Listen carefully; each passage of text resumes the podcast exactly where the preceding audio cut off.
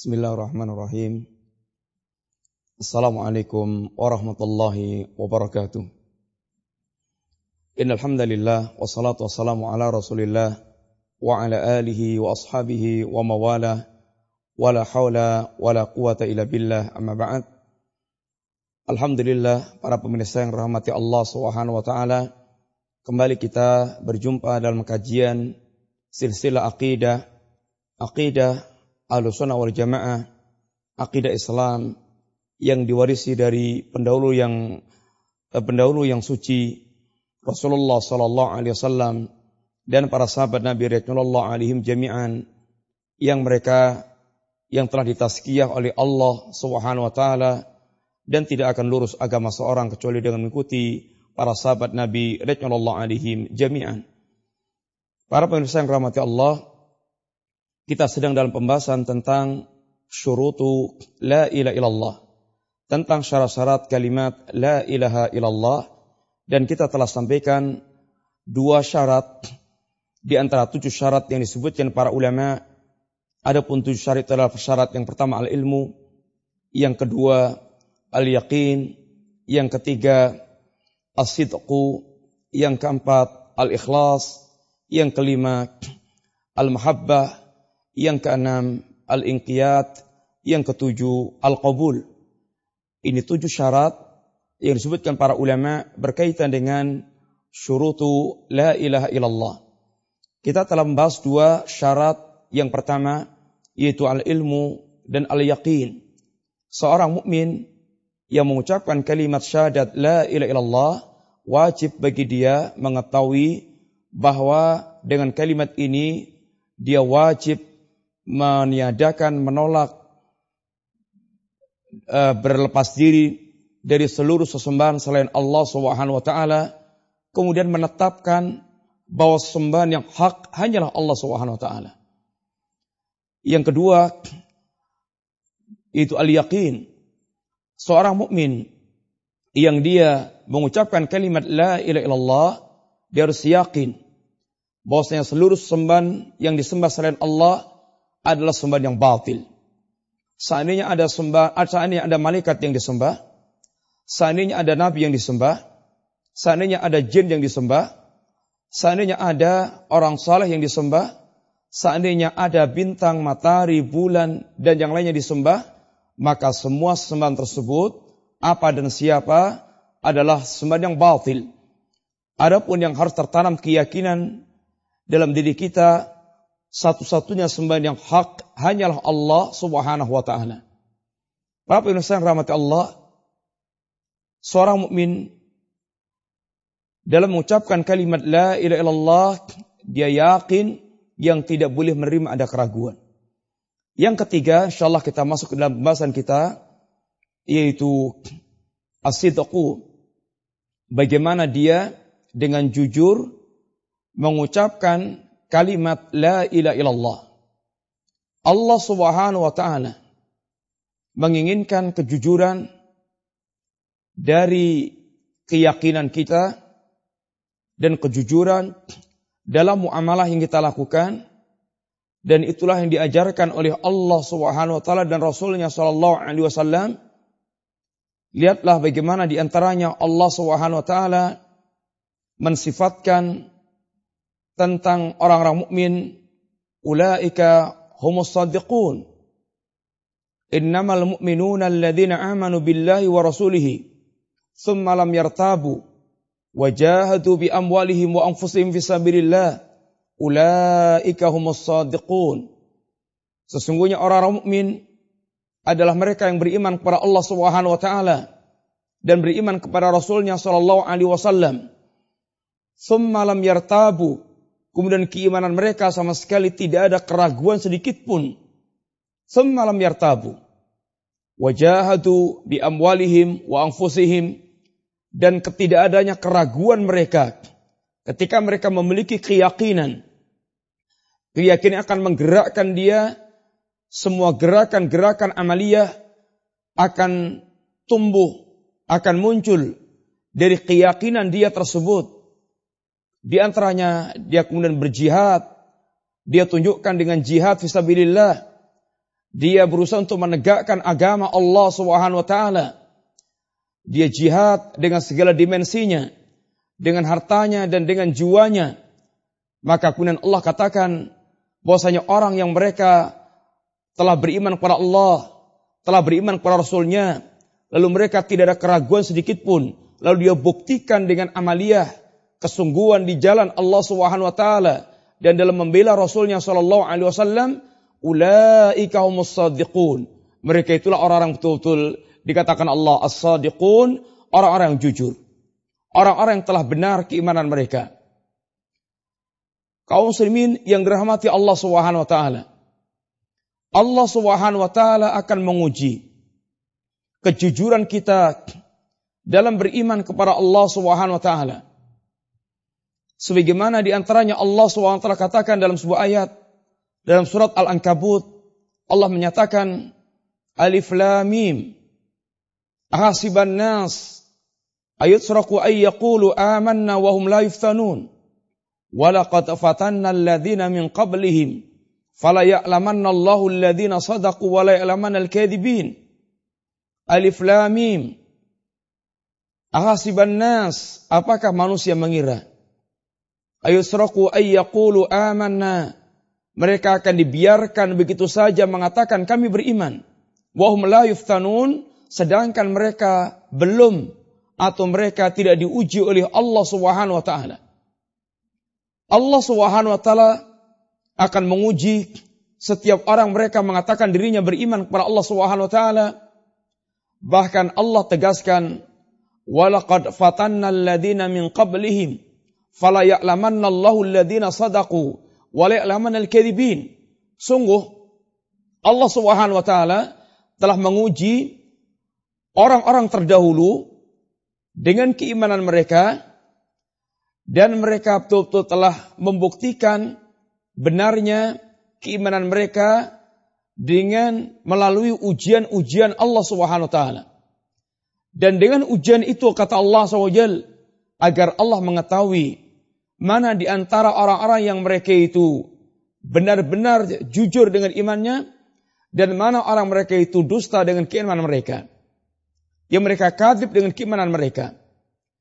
Walaqad fatanna alladhina min qablihim wala ya'lamanna Allahu alladhina sadaqu wala ya'lamanna al-kadzibin. Allah benar-benar telah menguji orang-orang terdahulu dengan keimanan mereka dengan berbagai macam ujian-ujian keimanan yang dengannya Allah mengetahui mana orang yang jujur dengan imannya dan mana orang dusta dengan keimanan mereka. Kaum muslimin yang rahmati Allah Subhanahu wa taala. Rasulullah sallallahu alaihi wasallam bagaimana menegaskan kepada kita bahwa di antara orang-orang mereka menyatakan keimanan kepada Allah Subhanahu wa taala dan semakin sempurna penegasan iman mereka akan semakin berat ujian yang akan mereka terima dari Allah SWT atas ujian keimanan tersebut. Sehingga Rasulullah SAW orang yang paling berat ujiannya karena beliau orang yang paling baik keimanannya. Kemudian para nabi dan para rasul semakin dekat kesempurnaan iman mereka, semakin sempurna iman mereka, semakin berat ujian yang mereka terima. Sehingga Nabi mengatakan, Asadul bala asadun nasi balaan al-anbiya summal amsalu fal amsal. Manusia yang paling keras, yang paling berat ujiannya adalah para nabi. Kemudian orang yang semisal para nabi, kemudian orang semisal dengan para nabi. Semakin mendekati kesempurnaan imannya, maka semakin berat ujian yang akan diberikan oleh Allah Subhanahu wa taala. Kaum muslimin rahmati Allah, maka perhatikanlah bagaimana sejarah telah diwarnai dengan berbagai macam ujian-ujian keimanan. Para sahabat, para sahabat, para sahabat dan sahabiat, mereka ada orang telah menunjukkan keimanan mereka dengan jujur dengan berbagai macam ujian-ujian yang ditimpakan oleh Allah Subhanahu wa taala.